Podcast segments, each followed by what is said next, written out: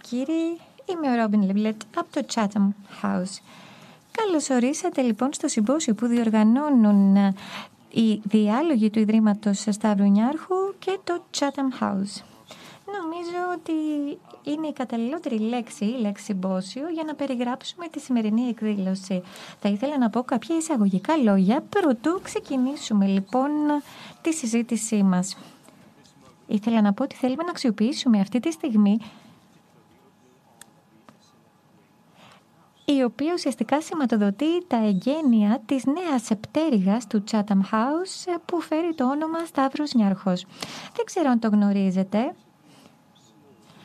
Το Ίδρυμα ήταν ένα σχετικά μικρό ίδρυμα όσον αφορά το χώρο και το χρόνο. Είχα την χαρά να είμαι διευθυντής του Ιδρύματος ενώ αναπτυσσόταν. Και να σας πω ότι πολλοί ήταν εκείνοι οι φορείς οι οποίοι επιθυμούσαν όντως να δουν το Ίδρυμα να αναπτύσσεται και το υποστήριξαν χρηματοδοτικά. Ένας από αυτούς τους εταίρους ήταν και το Ίδρυμα Σταύρος Νιάρχος. Να σας πω ότι συναντήθηκα πρώτη φορά με τον Ανδρέα Δρακόπουλο, τον πρόεδρο του Ιδρύματος, πριν από 15 χρόνια, ίσως και περισσότερο. Δεν θα σας πω άλλα σχετικά με το πόσος χρόνος έχει παρέλθει από τότε. Το Chatham House, λοιπόν, προσπάθησε να σκεφτεί πώς μπορεί πραγματικά να ανταποκριθεί στη νέα κλίμακα που έχει προσλάβει προκειμένου να μπορέσει να αντεπεξέλθει στις απαιτήσεις που επιβάλλει το έργο που σημερινό πρόγραμμα Περιλαμβάνει λοιπόν τον πρώτο διάλογο που, του Ιδρύματος Σταύρος Νιάρχος που λαμβάνει χώρα εκτός Ελλάδος.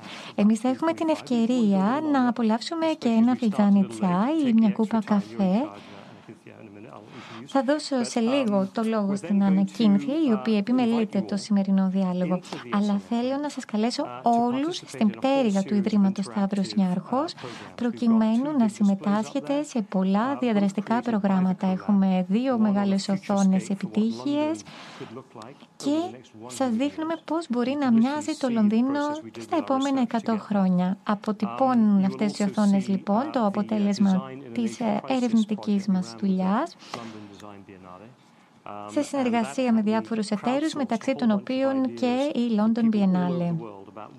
Έχουμε λοιπόν συλλέξει ιδέες από όλο τον κόσμο όσον αφορά το πώς μπορεί να είναι το μέλλον του κόσμου, όσον αφορά το χώρο, το χρόνο και την κλιματική αλλαγή, καθώς και το πώς μπορεί μια αρχιτεκτονική μελέτη να αλλάξει τα πράγματα με θετικό πρόσημο. Θα μιλήσουμε. λοιπόν, θα μπορείτε εσείς να επιλέξετε το πρόγραμμα που επιθυμείτε να δείτε. Αλλά να σας πω ότι στις 6 ώρα δεν θα έχουμε πια καφέ, θα έχουμε ωραιότατα ποτά. Οπότε σας καλώ να μείνετε, να απολαύσουμε ένα ποτάκι και να δείτε, να απολαύσετε την καινούργια μας πτέρυγα. Όπως προείπα, είναι ο πρώτος διάλογος που πραγματοποιείται εκτός Ελλάδος. Έχουμε την Ανακίνθια Μπουσδούκου, η οποία επιμελείται και συντονίζει το διάλογο. Και να πω ότι κάθε διάλογος του Ιδρύματος Σταύρος Νιάρχος είναι ρηξικέλευθος. Πραγματικά ανοίγει νέα όρια και είναι ακριβώς αυτό το είδος του διαλόγου που επιθυμούμε να έχουμε με τη νέα γενιά. Νομίζω ότι τα social media, τα μέσα κοινωνικής δικτύωσης, τα κοινωνικά κινήματα και η κοινωνική αλλαγή είναι ένα εξαιρετικά επίκαιρο και ενδιαφέρον ζήτημα. Ξέρω, Άννα Κίνθια, ότι θα αναλάβεις και ήρθε η ώρα να σου δώσω τα ενία. Σας ευχαριστώ πολύ όλους που είστε μαζί μας σήμερα εδώ για να γιορτάσουμε τη σημερινή ημέρα. Ευχαριστώ. Ευχαριστώ. Ευχαριστούμε για όλα τα καλά λόγια και ευχαριστούμε πολύ που μας υποδέχεστε εδώ. Σας ευχαριστούμε για αυτή τη θαυμάσια συνεργασία που ξεκίνησε πριν από μερικούς μήνες. Η ομάδα των διαλόγων του Ιδρύματος Σταύρος Νιάρχος και το Chatham House ε, συνεργάστηκαν στενά προκειμένου να μπορέσουμε σήμερα να συζητήσουμε για την κοινωνική αλλαγή, τα κοινωνικά κινήματα για οτιδήποτε συμβαίνει στο τοπίο των μέσων κοινωνικής δικτύωσης. Επομένως, σας καλωσορίζω όλους εκ μέρους του Ιδρύματος Σταύρος Νιάρχος και συγκεκριμένα των διαλόγων του. Όπως είπε ο Ρόμπιν, είναι η πρώτη φορά που δεν βρισκόμαστε στην Ελλάδα για ένα διάλογο. Είμαστε εδώ λοιπόν στο Λονδίνο, στα κεντρικά του Chatham House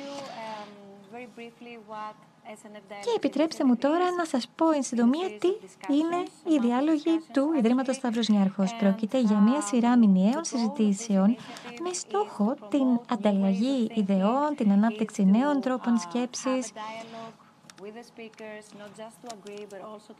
το διάλογο με διάφορους συνομιλητές που μπορεί να συμφωνούν ή να διαφωνούν μεταξύ τους. Η σημερινή εκδήλωση πραγματοποιείται λοιπόν σε συνεργασία με το Chatham House.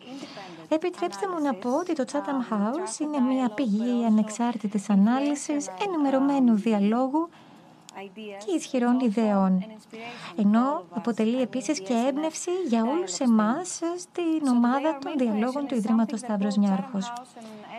Σήμερα λοιπόν θα συζητήσουμε κάτι που απασχολεί και το Chatham House και τους διαλόγους του Ιδρύματος Σταύρος Νιάρχος.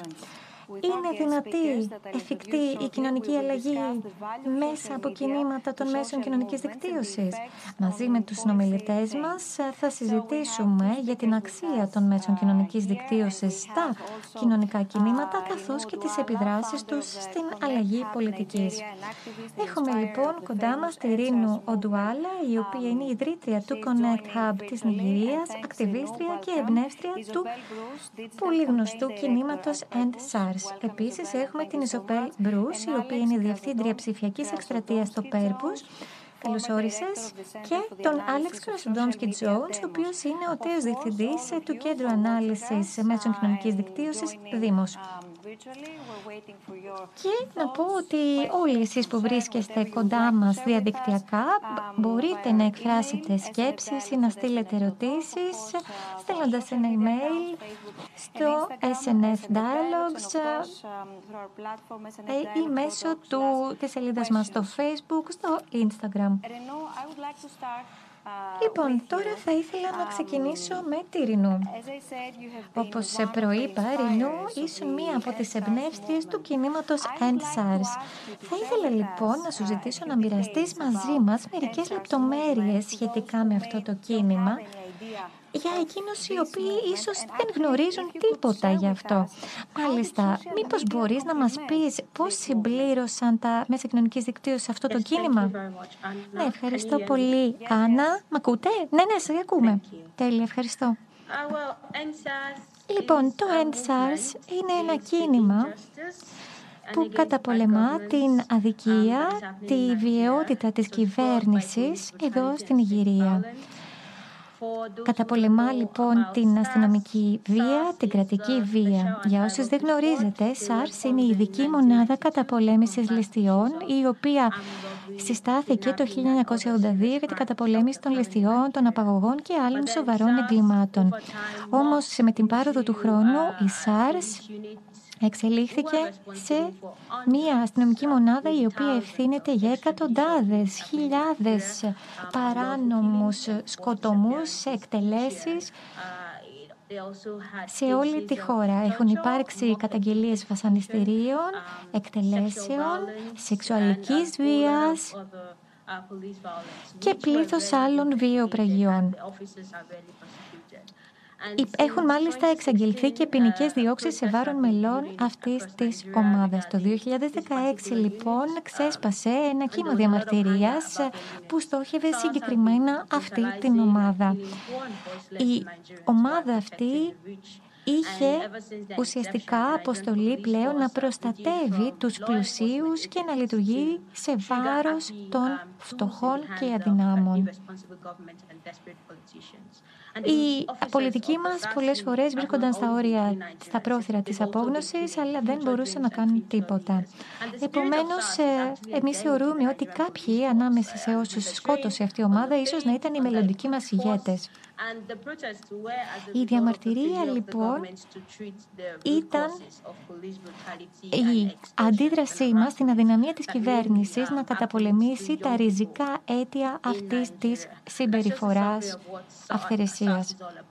Να σας πω λίγα περισσότερα για το EndSARS. Το κίνημα λοιπόν αυτό είχε στόχο την αστυνομική βιαιότητα και την κρατική αδυναμία. Όπως σας είπα, το κράτος μας, η κυβέρνησή μας αδυνατούσε να τα βάλει με την μονάδα αυτή. Τον Οκτώβριο του 2020 αποφασίσαμε ότι φτάνει ως εδώ. Και κάτι που καθόρισε το κίνημα End SARS ήταν ότι δεν υπήρχαν αρκετοί ασφαλείς χώροι στην Ιγυρία για να κινητοποιηθούμε, για να διαμαρτυρηθούμε. Επομένως, εδώ μας βοήθησαν πολύ τα μέσα κοινωνικής δικτύωσης. Μπόρεσαν να προσελκύσουν την παγκόσμια προσοχή στα τεκτενόμενα στην Ιγυρία. Μπόρεσαμε επίσης μέσα από αυτά να ανταλλάξουμε πληροφορίες, να προσελκύσουμε όχι μόνο την προσοχή, αλλά και να αποκτήσουμε στήριξη από όλο τον κόσμο, ενώ ουσιαστικά ήταν η πρώτη φορά που ένα Νιγηριανό ζήτημα μπόρεσε να εξέλθει των συνόρων της χώρας. Είχαμε Νιγηριανούς υποστηρικτές του κινήματος End SARS, οι οποίοι όμως βρίσκονταν στο Λονδίνο ή στον Καναδά ή σε πολλά άλλα μέρη του κόσμου. Ήταν πολλοί νέοι άνθρωποι οι οποίοι βγήκαν στον δρόμο να διαμαρτυρηθούν για όσα συνέβαιναν στην Ιγυρία. Ευχαριστώ. Ευχαριστώ, Μερινού. Ισομπέλ, άκουσες πώς περιέγραψε η Ειρηνού το ρόλο των μέσων κοινωνικής δικτύωσης στην ενίσχυση του κινήματος EndSARS. Η ερώτησή μου λοιπόν για εσένα πάει λίγο πιο βαθιά όσον αφορά το ρόλο των μέσων κοινωνικής δικτύωσης. Τι πιστεύεις, πώς μπορούν να επηρεάσουν τα μέσα κοινωνικής δικτύωσης τέτοιου τύπου κινήματα; Και επίσης τα μέσα κοινωνικής δικτύωσης είναι ένας καθοριστικός παράγοντας ανόδου ή πρόκειται για παγίδα; Νομίζω, ευχαριστώ, ευχαριστώ. Ε, είναι φανταστικό για μένα να ακούω ε, πώς αξιοποιούνται τα μέσα κοινωνικής δικτύωσης. Νομίζω ότι μπορούν να παίξουν κάποιο ρόλο πράγματι για να χτίσουν κοινωνικά κινήματα. Αυτό είναι ένα κομμάτι της αλήθειας. Πάντα υπάρχουν και άλλα κομμάτια τα οποία παίζουν κάποιο ρόλο προκειμένου να μπορέσεις να επιφέρεις όντως την κοινωνική αλλαγή. Αλλά είναι ένας τρόπος κινητοποίησης, είναι ένας τρόπος εκδημοκρατισμού της πρόσβασης σε ακριβή πραγματικά γεγονότα είναι ένας τρόπος διασφάλισης ενός ασφαλούς χώρου ανταλλαγής πληροφοριών. Και νομίζω ότι αυτό βοηθά κάποια συγκεκριμένη εκστρατεία κάθε φορά. Είναι ένα εργαλείο και μπορεί ίσως να αποτελέσει ένα όχημα για την ενίσχυση και την ε, διάδοση ενός ε, μηνύματος μιας εκστρατείας. Ε, νομίζω ότι όσον αφορά την οργάνωση ενός κοινωνικού κινήματος χρειάζεται πολλούς διαφορετικούς κοινωνικούς εταίρους, χρειάζεται να έχεις ένα τύπο gatekeeping, κάποια περιφρούρηση. Οπότε νομίζω ότι σίγουρα, ναι. Αυτό που ακούσαμε και αυτό που λέω ε, συνάδει στο ότι ναι, μπορούν τα μέσα κοινωνικής δικτύωσης να παίξουν καθοριστικό ρόλο. Και όσον αφορά το marketing, ναι, νομίζω ότι πολλά κινήματα φέρθηκαν με ευφυΐα. Μπόρεσαν να αξιοποιήσουν τα μέσα κοινωνικής δικτύωσης προκειμένου να ενισχύσουν εκστρατείες, να ενισχύσουν τη διάδοση και τη διάχυση των μηνυμάτων, να απευθυνθούν σε περισσότερα και ποικίλα κοινά και νομίζω ότι πρόκειται για εμπειρία που προήλθε από τον ιδιωτικό τομέα και μεταλαμπαδεύθηκε στον χώρο των μέσων κοινωνικής δικτύωσης.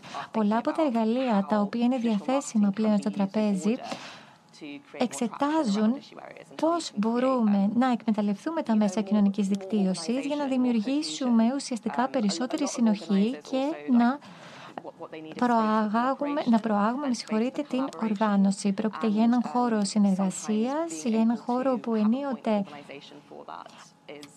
από οργανωτικής σκοπιάς είναι πολύ χρήσιμος προκειμένου να μπορέσεις να είσαι πιο συντονισμένος και πιο στοχευμένος. Άλεξ, συμφωνείς; Ναι, νομίζω. Ναι.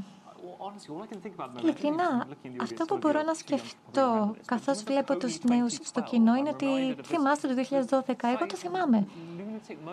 Ήταν μια φαϊνή στιγμή που είχαμε, νομίζω, ένα μεγάλο, μια μεγάλη εκστρατεία τότε σε συνεργασία με το Google. Σίγουρα τα μέσα κοινωνικής δικτύωσης είναι ένα αποτελεσματικό εργαλείο. Ακούμε πολύ συχνά αυτή τη φράση μεγάλη επιτάχυνση ή great acceleration στην αγγλική. Και το βλέπουμε αυτό online. Σε ό,τι έχει να κάνει με τα κοινωνικά κινήματα, μπορεί να χρειαστούν ελάχιστες ώρες ή ελάχιστες ημέρες προκειμένου να γίνουν γνωστά. Επομένως, ριζώνουν τα, τα κοινωνικά κινήματα σε μια χώρα, γίνεται απλά μια έκρηξη. Και πολλές φορές αυτό είναι κάτι το οποίο το γιορτάζουμε, άλλες φορές πάλι θεωρούμε ότι πρόκειται για έναν κίνδυνο που ελοχεύει. Όταν έχουμε να κάνουμε με μια εκστρατεία η οποία μπορεί να είναι θετική, ε, ας πούμε ότι παράδειγμα είναι το Μαϊάμι των ΗΠΑ. Να δούμε τι συνέβη εκεί και τι συμβαίνει εκεί. Αλλά υπάρχει πάντα και η άλλη όψη του νομίσματος. Και σήμερα είναι ύβρις. Όταν ε, γιορτάζουμε, για παράδειγμα, την πλατεία Ταχύρ και την εξέγερση που ξεκίνησε εκεί, να λέμε ότι δεν ευνοούν τα μέσα κοινωνικής δικτύωσης. Πιστεύεις ότι πραγματικά μπορούν να προκαλέσουν την κοινωνική αλλαγή τα μέσα κοινωνικής δικτύωσης; Ασφαλώς. Απολύτως το πιστεύω αυτό. Νομίζω το ερώτημα είναι ποιος το κάνει αυτό όμως; Ποιος είναι αυτός που επιφέρει την κοινωνική αλλαγή; Διότι η πρόκληση όταν εξετάζουμε αυτό το ζήτημα και προσεγγίζουμε αυτό το ζήτημα είναι ότι ουσιαστικά υπάρχουν πολλά κοινωνικά ζητήματα. Μπορεί να είναι αυτά που έχουν να κάνουν με τη δεύτερη τροποποίηση του Αμερικανικού Συντάγματος. Η δεύτερη τροπολογία, με συγχωρείτε. Ε, από ότι ακούμε τη μία πλευρά, ακούμε την άλλη πλευρά και βλέπουμε ότι η συντριπτική πλειονότητα όσων ε, συναντούμε στο Facebook ή στο Twitter θα είναι ουσιαστικά μια έκκληση για νέα ρύθμιση, για κάποια νέα ρύθμιση. Αυτό είναι όπλο για εμάς. Και ουσιαστικά προσπαθούμε να επηρεάσουμε τις πολιτικές αποφάσεις. Σας δούμε για παράδειγμα την εκστρατεία του Τραμπ ή τα Proud Boys. Πολλά από αυτά ουσιαστικά οφείλονται στον καταλητικό ρόλο των ψηφιακών μέσων. Επομένως, ναι, θεωρώ ότι μπορεί πραγματικά να είναι τεράστια η επίδραση αυτών των μέσων στην κοινωνική αλλαγή. Αλλά νομίζω ότι ο μηχανισμός με τον οποίο λειτουργούν είναι κάτι που ακόμα διερευνούμε. Και τι γίνεται με το ευρύτερο τοπίο. Νομίζω ότι όταν σχεδιάζεις μία πλατφόρμα για τη δημοκρατία, ε, μάλλον δεν σκέφτεσαι αυτόν που σχεδίασε το Facebook Facebook. Δεν σχεδιάστηκε γι' αυτό το Facebook. Εμείς όμως μπήκαμε στην ψηφιακή εποχή και αποφασίσαμε να ψηφιοποιήσουμε και τη δημοκρατία μας. Επομένως, αυτό συνέβη. Είναι ένα πείραμα το οποίο πραγματοποιείται εδώ και 20 χρόνια. Η δημοκρατία χρειάζεται τέτοια πράγματα. Χρειάζεται ένα δημόσιο χώρο, ένα φόρουμ, μια αγορά, θα λέγαμε. Και έχουμε κάνει τέτοια πειράματα λοιπόν εδώ και 20 χρόνια. Έχουμε κάνει πείραμα με τον εξοπορισμό αυτών των κρίσιμων δημοκρατικών λειτουργιών online σε διάφορες εταιρείες, κυρίως διαφημιστικές εταιρείες με έδρα τη ΗΠΑ ή την Κίνα πλέον.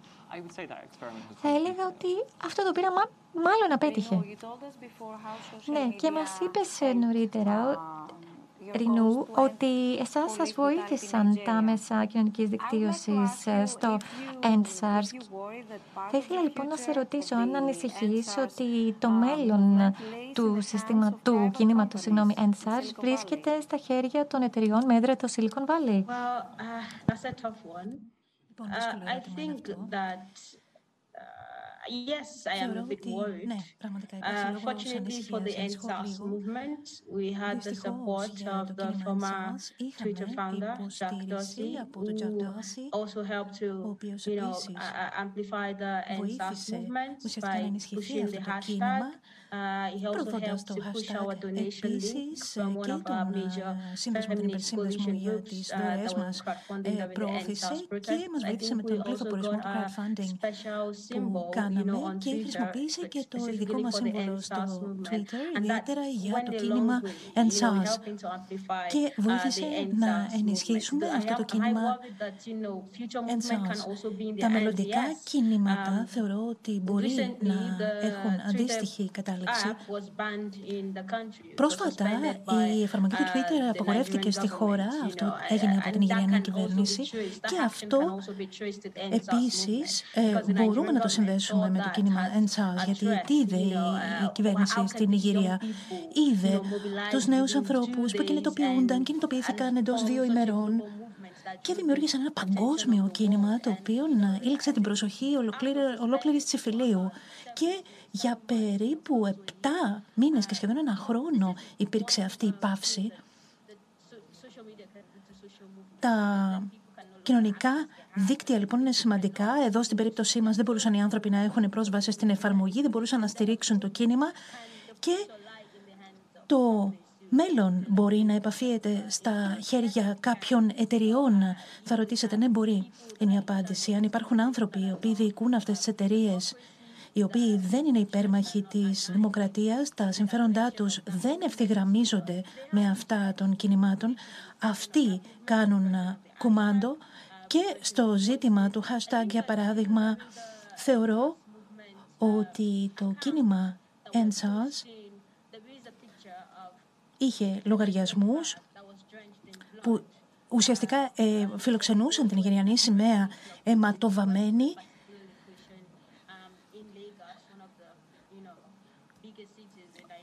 Σε μία από τις μεγαλύτερες πόλεις της Νιγηρίας, του Λίγκας, για παράδειγμα, υπήρξε ένα επεισόδιο που πολλοί νέοι διαδηλωτές σκοτώθηκαν, φωνεύτηκαν.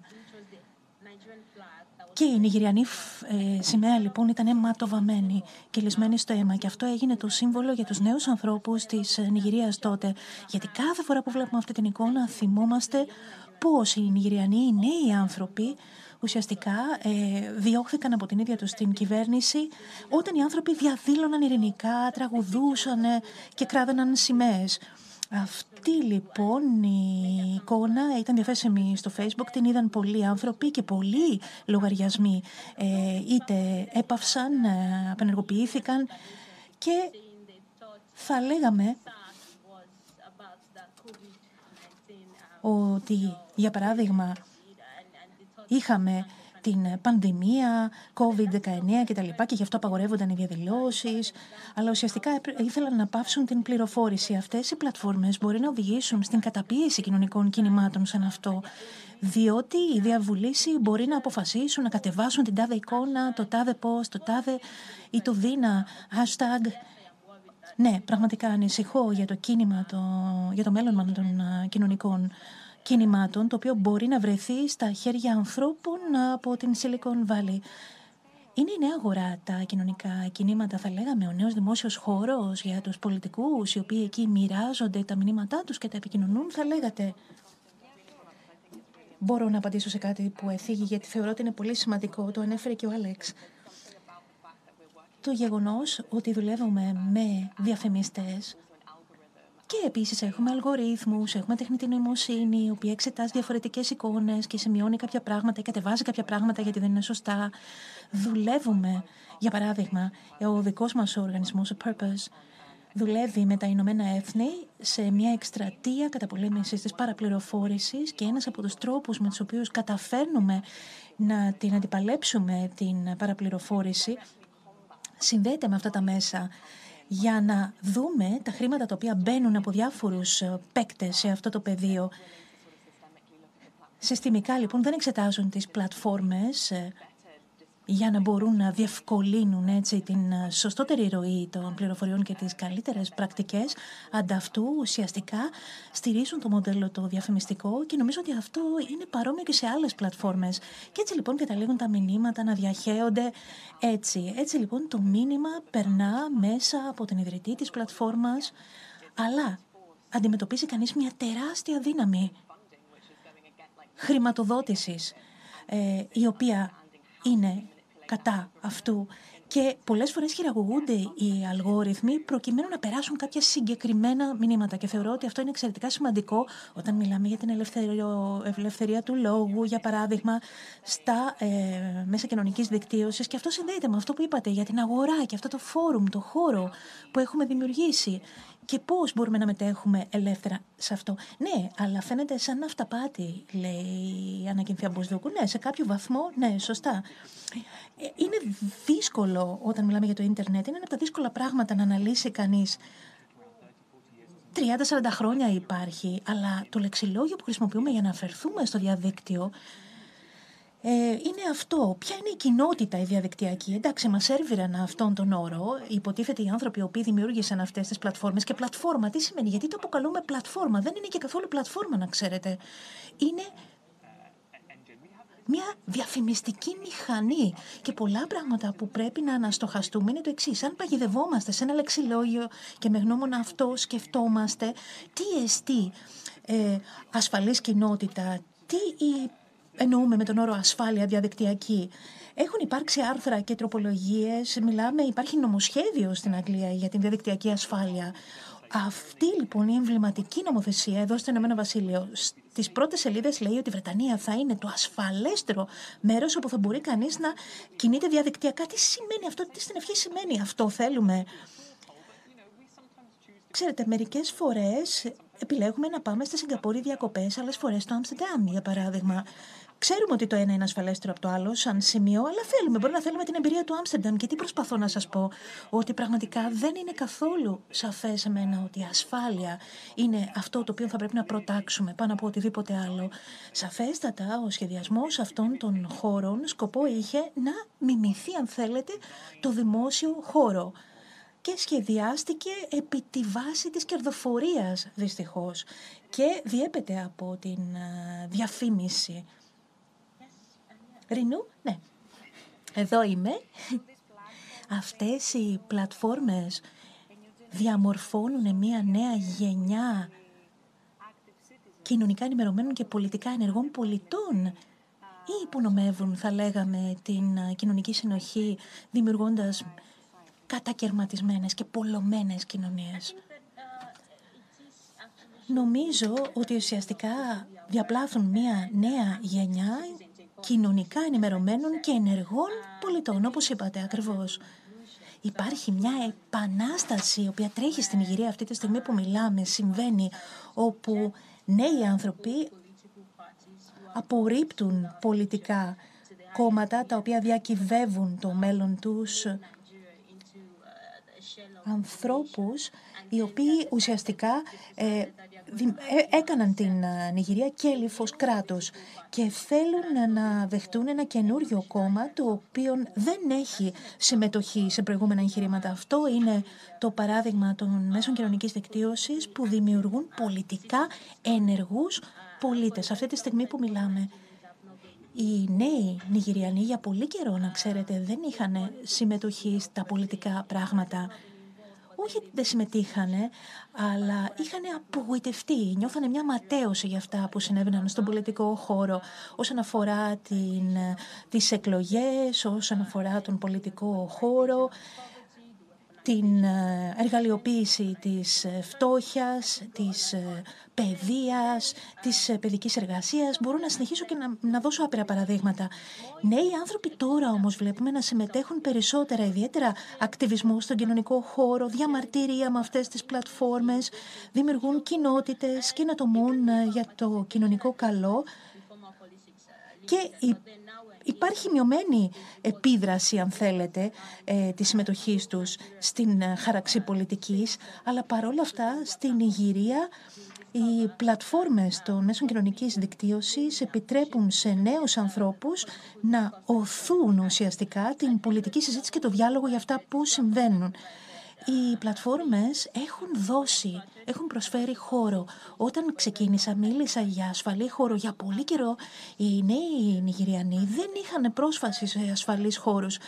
Δεν μπορούν οι άνθρωποι να συζητήσουν ανοιχτά, να μιλήσουν και τα μέσα κοινωνικής δικτύωσης αυτό μας το δώσανε στους καιρούς της κοινωνικής κινητοποίησης. Σήμερα, για παράδειγμα, μπορώ να μοιραστώ κάποια πράγματα, να μοιραστώ σημειώσεις διαδικτυακά και θα αντιδράσει ο κόσμος αυτό να εκφράσω την πολιτική μου άποψη αν θέλω που μπορεί να πυροδοτήσει άλλο πολιτικό ενδιαφέρον το οποίο με τη σειρά του θα κάνει τους ανθρώπους να ασχοληθούν ενεργά. Αυτό λέω. Εν κατακλείδη, Αυτές οι πλατφόρμες επιτρέπουν στη φωνή μας να ακούγεται. Ακούγονται φωνές οι οποίες παλαιότερα δεν ακούγονταν και θα έπρεπε να περιμένουν για τα συμβατικά μέσα μαζικής ενημέρωσης, για παράδειγμα, έτσι ώστε να μπορέσει η γνώμη των ανθρώπων αυτών να ακουστεί. Τώρα τα μέσα κοινωνικής δικτύωσης μας το έχουν δώσει αυτό, την δυνατότητα δηλαδή να έχουμε εκπροσώπηση και να επιδρούμε μέσα από αυτές τις ε, πλατφόρμες. Μιλούσα για την συμμετοχή στην πολιτική. Η φωνή των νέων ανθρώπων είναι τώρα πια στο κέντρο, στο επίκεντρο. Προσπαθούμε να αλλάξουμε τα πράγματα και σήμερα, και να σας πω ότι για πολύ καιρό στην Ιγυρία μας λέγανε ότι ο νέος κόσμος του σήμερα είναι ο κόσμος της ηγεσίας του αύριο. Φαίνεται όμως ότι ήρθε αυτό το αύριο και οι ηγέτες του χθες απλά αρνούνται να αφήσουν τους θόκους τους. Εμείς Θέλουμε αυτοί οι άνθρωποι να δώσουν χώρο στους νέους ανθρώπους και είναι καλό ότι οι πλατφόρμες βοηθούν. Θέλουμε να είμαστε οι ηγέτες του σήμερα και να, όχι να είμαστε ηγέτες μέσα σε ένα γραφιάκι. Ευχαριστώ. Ευχαριστούμε Ρινού. Εσείς συμφωνείτε. Ιζουμπέλ, Άλεξ, ναι. Και νομίζω ότι είναι σημαντικό να δούμε και την συμμετοχή και την αλληλεπίδραση σε διαφορετικές γεωγραφικές περιοχές. Πολλές φορές στοιχειοθετούμε την ε, συζήτηση μιλώντας αποκλειστικά για το πλαίσιο των ΗΠΑ ή του ΗΠΑ. Δείτε εδώ πώς στην Ιγερία ο κοινωνικός ακτιβισμός χρησιμοποιήθηκε επιτυχώς και δημιούργησε μια αίσθηση συμμετοχής για τους ε, νέους αυτούς ανθρώπους. Θα ήθελα επίσης να θίξω αυτό που είπατε για την πόλωση. Είχα μια σκέψη σε σχέση με αυτό που είπε ο Άλεξ νωρίτερα. Γιατί το 1% του διαλόγου είναι αυτό το οποίο συχνά καταλήγει να είναι το πιο ισχυρό και να αναδύεται στην επιφάνεια. Ε, για παράδειγμα, υπάρχουν πολλοί άνθρωποι που έλκονται από αυτό. Υπάρχουν διάφορα στοιχεία. Ο αλγόριθμος έχει σχεδιαστεί με συγκεκριμένο τρόπο και αλληλεπιδρά με τα μέσα κοινωνικής δικτύωσης και είναι λίγο ε, ε, διοική, αν θέλετε, η επιλογή. Σου αρέσει, δεν σου αρέσει αυτό το ποστάρισμα, για παράδειγμα. Είναι λοιπόν ένα δικό διαδικό σύστημα και έτσι λειτουργεί ο αλγόριθμος και όσον αφορά το περιεχόμενο, αυτό σημαίνει ότι πολλές φορές σου σερβίρουν πράγματα με δύο διαφορετικούς ανθρω... ε, τρόπους. Με συγχωρείτε, σε δίπολα δηλαδή. Είτε θες αυτό, είτε το άλλο. Και αυτό είναι διχαστικό. Και επίσης το ένα πράγμα το οποίο έχουν αυτές οι μικρές ομάδες είναι ένα ε, μήνυμα πολύ σαφές. Ξέρουν τι θέλουν, ξέρουν τι επιδιώκουν, τι ζητούν και συχνά στην άλλη πλευρά υπάρχουν πάμπολες αντιδράσεις. Για παράδειγμα, ε, να δούμε, για παράδειγμα, την δράση για τις ε, αμβλώσεις. Θέλουμε να καταργήσουμε τις αμβλώσεις. Δεν θέλουμε οι γυναίκες να έχουν έλεγχο στο σώμα τους. Από την άλλη πλευρά υπάρχουν πάρα πολλές σκέψεις και γνώμες. Υπάρχει ένα τεράστιο φάσμα ανθρώπων. Προσπαθούμε δηλαδή ουσιαστικά να προτάξουμε μια δράση και να σεσπηρώνονται οι άνθρωποι γύρω από αυτή, προκειμένου να κινούνται οι πληθυσμοί και να οθούν κάτι το οποίο εμείς θέλουμε να δρομολογήσουμε με αυτόν τον τρόπο. Λοιπόν, η ποικιλότητα των γνωμών ή των προσεγγίσεων είναι η ουσία της δημοκρατίας, έτσι δεν είναι; Δεν είναι ναι ή όχι, μ' αρέσει ή μισό, γιατί αυτό είναι το, το μοντέλο, το δίπολο, αν θέλετε, ή το αντικείμενο της πόλωσης. Να ρωτήσω τον Άλεξ μετά από αυτά που είπε η Ειρηνού, τα μέσα κοινωνικής δικτύωσης, hashtag, μαζί με τη νεολαία μπορούν να βοηθήσουν κοινωνικά κινήματα θετικά, να επιδράσουν στις πολιτικές, να εμπνεύσουν εμπιστοσύνη στην κοινωνία μας και να επιλύσουν ζητήματα κοινωνικής αδικίας. Αυτό είναι ένα μήνυμα που λάβαμε στο λογαριασμό μας στο Facebook. Αλλά στη τελική ανάλυση, Άλεξ, όλα αυτά τα κοινωνικά κινήματα μπορούν τελικά να αλλάξουν την πολιτική που χαράσετε να την μεταφέρουν στην πραγματική μας ζωή οι ρυθμίσεις, οι νομοθετικές που είπαμε νωρίτερα, το τοπίο μπορεί να αλλάξει. Ναι. Δεν ξέρω αν μπορείτε να το δείτε εσείς. Εγώ βλέπω το διακόπτη ρυθμίσης ε, της ε, έντασης του ήχου που μπορείς να τον ανεβάσεις μέχρι και στο maximum αλλά έχεις και το κουμπάκι on-off, ενεργοποίηση από ενεργοποίηση. Νομίζω λοιπόν ότι τι μας επιτρέπεται και τι δεν μας επιτρέπεται και τι ισχύ έχουμε είναι ένα άλλο ζήτημα. Δηλαδή, μπορεί online να μην έχουμε τόσο ισχυρή φωνή, κάποιοι να έχουν πολύ ισχυρή φωνή. Νομίζω ότι και αυτό είναι το επιχείρημά μου, ότι ουσιαστικά από αυτόν καθ' αυτόν το σχεδιασμό τους στα μέσα κοινωνικής δικτύωσης ουσιαστικά δεν έχουν στόχο την ενδυνάμωση, αλλά την αποδυνάμωση. Εδώ πώς είστε στο Facebook αυτή τη στιγμή, ένας. Οκ. Okay. Ε, είστε υπερήφανοι που βρίσκεστε όμως, ε, που έχετε παρουσία στο Facebook; Μάλλον δεν θα είναι πολλοί οι οποίοι θα απαντήσουν θετικά διότι υπάρχει ψευδέστηση του ότι κάποιος έχει μια φωνή όταν βρίσκεται στο Facebook, δηλαδή πληκτρολογεί το μήνυμά του και μπορεί να το δει στην οθόνη. Αλλά υπάρχουν άλλοι χώροι online στους οποίους πραγματικά σε παροτρύνουν να αποκτήσεις όλο ένα και περισσότερη ισχύ. Και υπάρχουν για παράδειγμα παραδείγματα όπως ε, η Wikipedia εκεί μπορείς πραγματικά να έχεις κάποια δυναμική παρουσία ή μπορεί και το MySpace να αποτελεί ένα τέτοιο παράδειγμα ή ένας χώρος στο WhatsApp.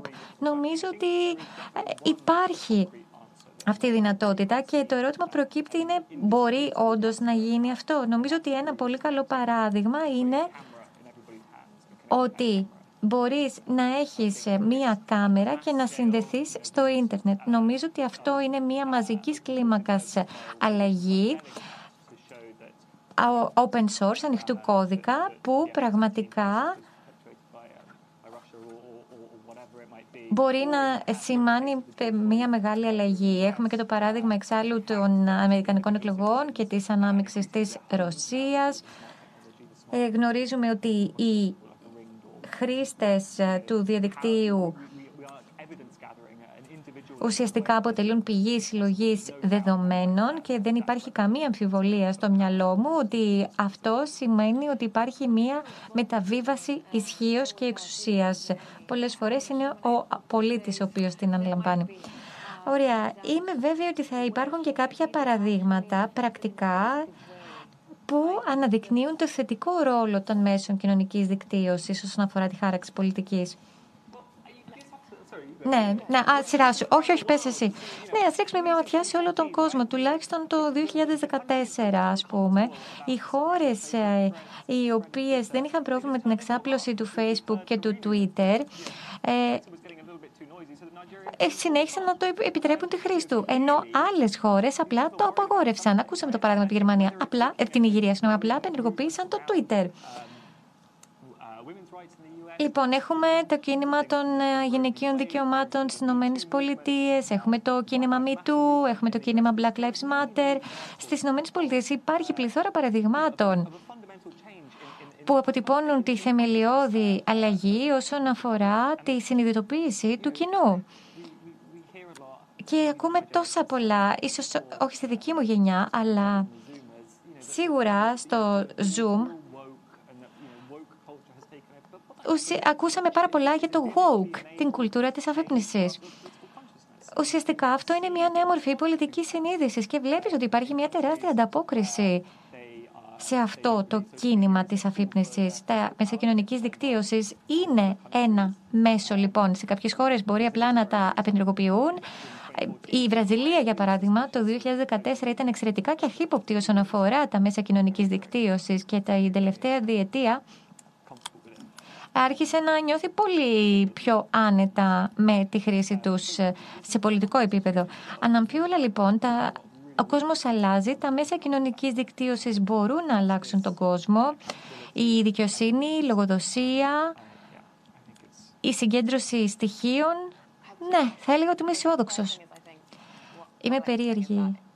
Το πρώτο που σκέφτηκα ήταν ότι η χάραξη πολιτικής δεν είναι το απόλυτο μέσο αλλαγής μιας κοινωνίας.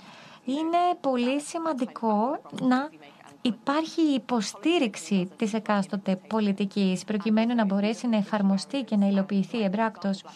Για παράδειγμα, στο Black Lives Matter μπορεί να μην υπήρξε δράση σε επίπεδο πολιτικής ή τουλάχιστον όχι στο βαθμό που επιθυμούσε η κοινωνία, αλλά υπήρξε μια τεράστια μετατόπιση όσον αφορά τη γενικότερη σκέψη του πληθυσμού για, σε σχέση με, την με τη φυλετική δικαιοσύνη.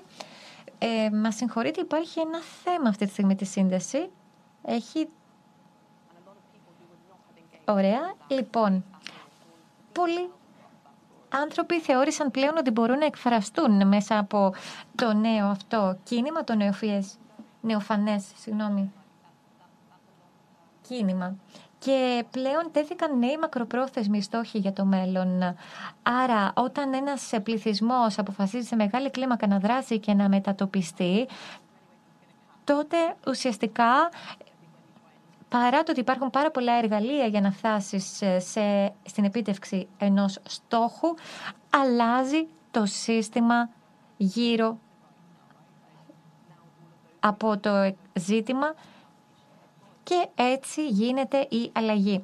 Γιατί, διότι η πολιτική μπορεί, αν δεν έχει την υποστήριξη της κοινωνίας, να μην εφαρμοστεί. Και μιλάω διαρκώς ε, για κινήματα και κυρίως για τα γυναικεία δικαιώματα. Ε, γνωρίζω που βρίσκομαι και σε ποιο κόσμο βρίσκομαι. Πολλές είναι οι εκστρατείες οι οποίες ε, οδήγησαν σε επικοδομητικές αλλαγές. Ο ακτιβισμός και η επίδραση στην κοινωνία συνήθως συνδέονται με την αριστερά, την ιδεολογία της αριστεράς. Και να σας πω όμως ότι παρόλα αυτά είχαμε την προεδρία του Ντόναλτ Τραμπ όταν ξέσπασε το κίνημα Black Lives Matter. Νομίζω λοιπόν ότι αυτό είναι ένα πολύ σημαντικό παράδειγμα, όπως επίσης και το παράδειγμα του Brexit. Και είμαι βέβαιη ότι υπάρχουν και πολλά ακόμη παραδείγματα. Εγώ έχω εργαστεί σε εκστρατείες όπως το, η καμπάνια για την εκπαίδευση σε σχέση με την κλιματική αλλαγή. Αλλά αυτές οι μικρότερες εκστρατείες πράγματι επέφεραν μια αλλαγή. Είναι αδύνατο να μετατοπίσεις τη συζήτηση για το κλίμα και να τις δώσεις μια συγκεκριμένη κατεύθυνση, διότι υπάρχουν πολλές διαφορετικές κατευθύνσεις στις οποίες μπορεί να κινηθεί αυτή η συζήτηση. Άρα το θέμα είναι πώς αλληλεπιδρούν τα ε, κοινωνικά κινήματα με τους υπεύθυνους χαράξης πολιτικής. Άλεξ. Άλλαξε η ρητορική των πολιτικών και το δημόσιο λόγο και άλλαξε και ο δημόσιος λόγος μέσα από τα αφηγήματα των μέσων κοινωνικής δικτύωσης. Ναι, σίγουρα. Νομίζω έχουμε δει μία νέα γενιά πολιτικών τα τελευταία χρόνια. Και να πω και κάτι ακόμα, ότι Πολλές φορές ε, πρέπει να σκεφτούμε αν αυτό που βλέπουμε στις Ηνωμένες Πολιτείες αυτή τη στιγμή είναι μια νέα σύγκρουση ουσιαστικά ανάμεσα σε εξαπλωμένα, σε εξαιρετικά δημοφιλή και ηχηρά κοινωνικά κινήματα τα οποία όμως δεν είναι και τόσο αποτελεσματικά όσον αφορά την αλλαγή σε τοπικό επίπεδο. Στις ΗΠΑ υπάρχει ουσιαστικά μια σύγκρουση. Υπάρχει ο πραγματικός κόσμος και υπάρχουν και τα μέσα κοινωνικής δικτύωσης και συγκρούνται οι εξουσίες αυτών των δύο κόσμων. Έχουν αλλάξει λοιπόν τα αφηγήματα σε επίπεδο πολιτικής και ρητορική. Ναι, ασφαλώς. Οι άνθρωποι οι οποίοι είναι υψηλά ιστάμενοι σε όλο τον κόσμο δεν άλλαξαν μόνο τον τρόπο με τον οποίο μιλούν, αλλά και τον τρόπο με τον οποίο κατανοούν τον κόσμο που τους περιβάλλει.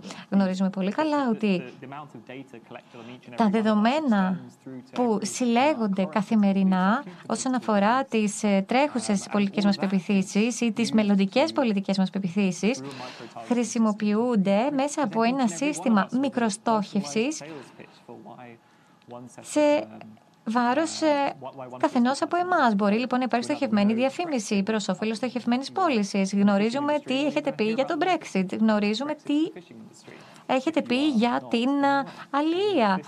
Γνωρίζουμε τι έχετε πει για το κάθε τι. Επομένως, είναι λες και έχουμε μπροστά μας ένα καλλιδοσκόπιο πολιτικών μηνυμάτων. Το κάθε πολιτικό μήνυμα, εκμεταλλευόμενο τα δεδομένα που διατίθεται για τον καθένα από εμάς, στοχεύει σε ορισμένους ανθρώπους. Και ακούτε, το επόμενο μήνυμα είναι από την τάδε ή τη δίνα εταιρεία.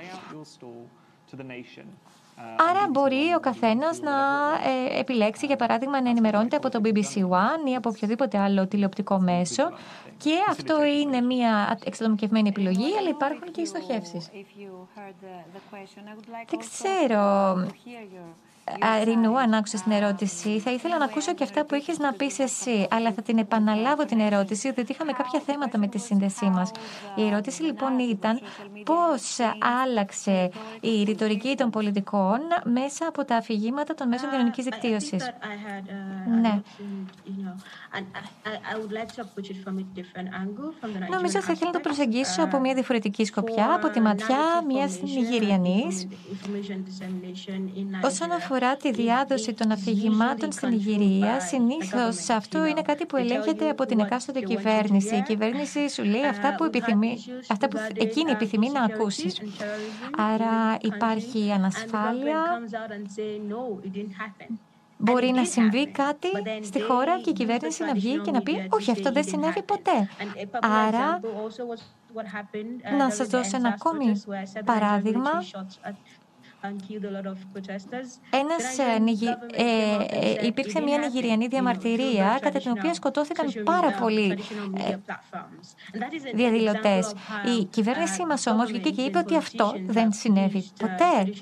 Ένα ακόμη παράδειγμα είναι ότι η αντιπολίτευση εκμεταλλεύεται τα παραδοσιακά μέσα για να μπορέσει να μεταδώσει αφηγήματα Ουσιαστικά είναι ένας ε, χώρος εκδημοκρατισμού των πληροφοριών τα μέσα κοινωνικής δικτύωσης, υπό την έννοια ότι πλέον οι άνθρωποι μπορούν να μοιραστούν πληροφορίες που γνωρίζουν και μπορούν να πούν ότι πράγματι ένα συγκεκριμένο περιστατικό όντως έλαβε χώρα. Άρα δεν στηριζόμαστε στους παραδοσιακούς θεσμούς και τα παραδοσιακά μέσα ενημέρωσης προκειμένου να αξιολογήσουμε τι αληθεύει και τι όχι. Θυμάμαι υπήρξε στην Ιγυρία η επίθεση σε ένα τρένο και εγκλωβίστηκαν περίπου 2.000 επιβάτες.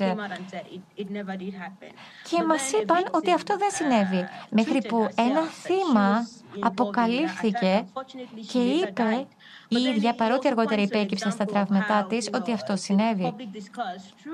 Επομένως, έτσι άλλαξε η δημόσια συζήτηση, αποκεντροποιήθηκε η ενημέρωση, η μετάδοση πληροφοριών και δεν είναι πλέον αποκλειστικό ζήτημα της εκάστοτε κυβέρνησης αυτό. Um, είναι κάτι που αφορά και εμάς, τους ακτιβιστές, όσους προσπαθούμε να προασπίσουμε το δικαίωμα στην ενημέρωση.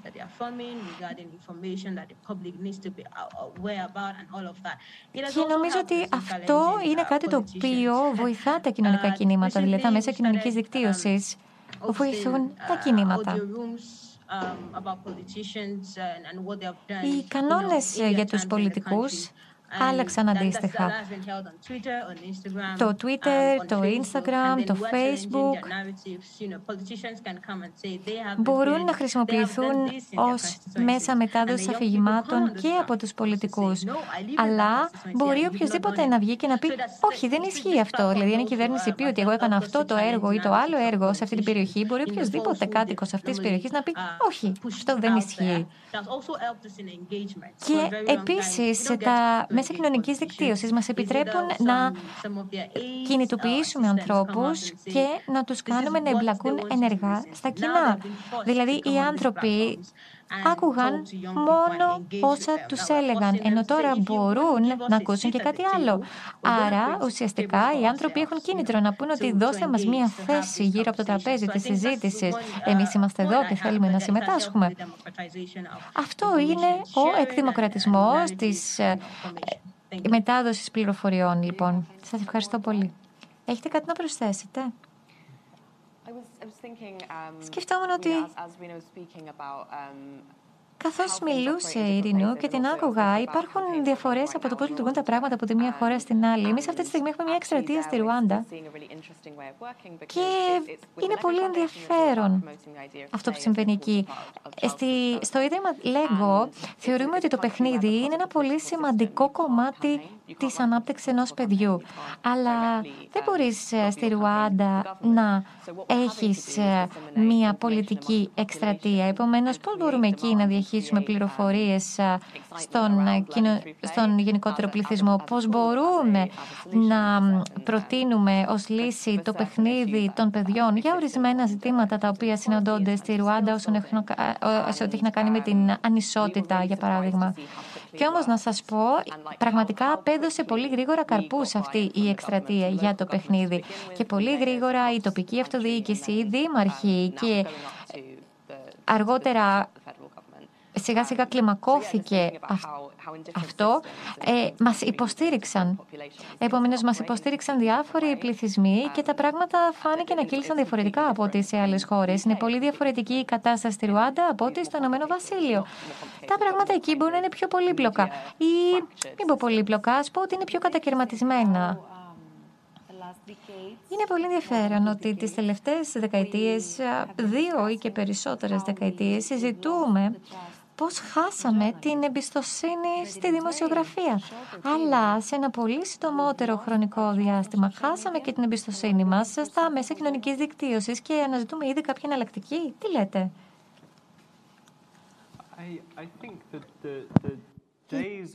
Νομίζω ότι οι μέρες um, που γιορτάζαμε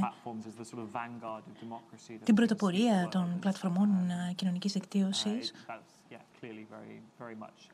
σαφέστατα έχουν uh, περάσει. Ανεπιστρεπτεί, θα έλεγα. Και τώρα μπαίνουμε ουσιαστικά σε μια άλλη περίοδο τεχνολογική. Uh, Υπάρχει επιφύλαξη και επιφυλακτικότητα σε ό,τι έχει σχέση με την τεχνολογία και τον τρόπο που αλληλεπιδρά με την κοινωνία. Τώρα, να πω κάτι ορμόμενο από αυτά που είπε η Ειρήνου. Αν σκεφτούμε τον τρόπο με τον οποίο η τεχνολογία έχει αλλάξει άρδο, είναι σχεδόν τα πάντα. Τον τρόπο που ερωτευόμαστε, ψωνίζουμε, πολιτικοποιούμαστε, συναντιόμαστε. Έχει αλλάξει σχεδόν τα πάντα εκτός από την δημοκρατία. Έχει αλλάξει τα πάντα εκτός από τον τρόπο με τον οποίο να κυβερνόμεθα. Και γι' αυτό βλέπουμε αυτό το ζήτημα που αφορά στην εξουσία. Μπορούμε εμείς να αντλήσουμε απίστευτη πολιτική δραστηριότητα, αλλά όταν αυτή δεν μεταφράζεται σε εξουσία ή σε αλλαγή ενός συστήματος κυβερνήσεως, τότε Ιδιαίτερα οι νέοι άνθρωποι απογοητεύονται βαθιά από όλο αυτό.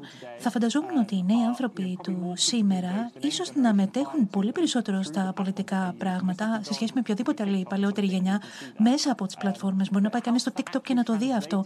Ναι, αλλά όλο αυτό πώς μεταφράζεται σε εξουσία. Λοιπόν, αυτό δεν έχει αλλάξει καθόλου έχει μείνει απαράλλακτο από τις απαρχές της τεχνολογίας, ε, της τεχνολογίας στον Ηνωμένο Βασίλειο και παντού αλλού στον κόσμο. Όταν βλέπουμε αλλαγές, μπορούμε να δούμε παραδείγματα στην ψηφιακή δημοκρατία και στην υποβοηθούμενη τεχνολογικά διακυβέρνηση.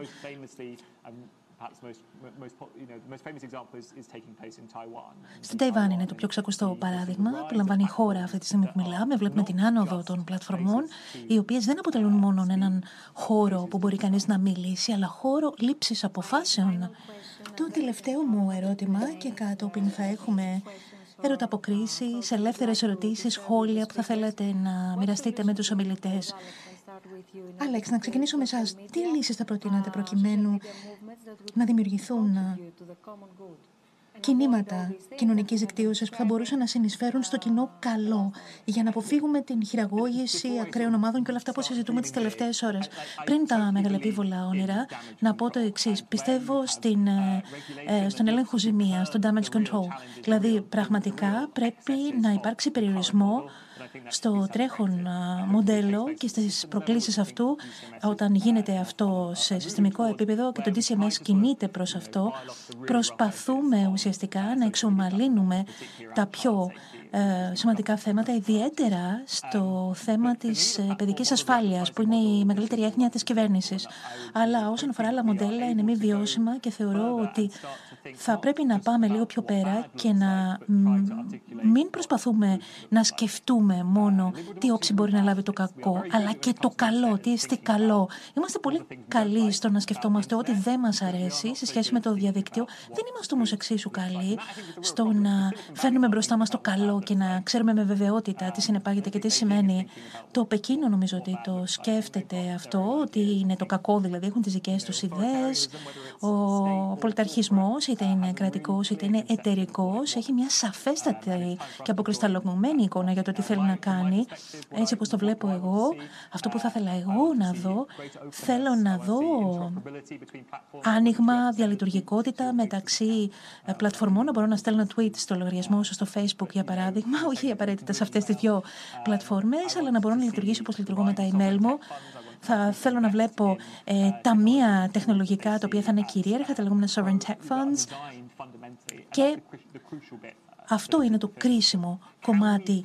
Μπορούμε να βρούμε χώρο και χρηματοδότηση για τεχνολογία η οποία δημιουργείται και εδράζεται σε αρχές που δεν είναι ταυτόσιμες με την κερδοφορία. Μπορούμε να δούμε το σχεδιασμό των ανθρωπίνων δικαιωμάτων, να δούμε σχεδιαστικά τη διαλειτουργικότητα, το να είναι κανείς ανοιχτός, τη δημοκρατία, να αναζητήσουμε την οικονομική πρόσβαση, την ευημερία και την ε, δίκαιη κατανομή του πλούτου. Να το κάνουμε αυτό σε επίπεδο σχεδιασμού και όχι να προσπαθούμε να βρούμε λύσεις οι οποίες θα προσαρτώνται, για παράδειγμα, σε ε, project δισεκατομμυρίων, για παράδειγμα, που έχουν σχέση με όστρακα ή και εγώ δεν ξέρω τι άλλο. Λοιπόν, αυτό που περιγράψατε μόλις είναι αυτό που συζητούσαμε λίγα λεπτά και πριν ξεκινήσουμε αυτόν τον διάλογο, λέει η Ανακίνθια Μποσδούκο, όσον αφορά τις ε, πλατφόρμες. Και σας έλεγα την εμπειρία μου όταν προσγειώθηκα εδώ στο Λονδίνο και είδα μια τεράστια διαφήμιση για αυτή τη νέα πλατφόρμα.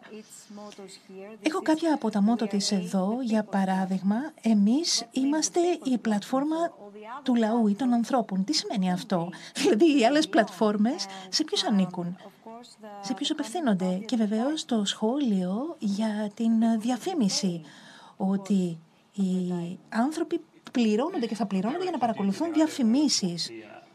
Απάντηση. Δεν ξέρω ποιο είναι το διαφημιστικό μοντέλο πίσω από αυτό, από το We Platform.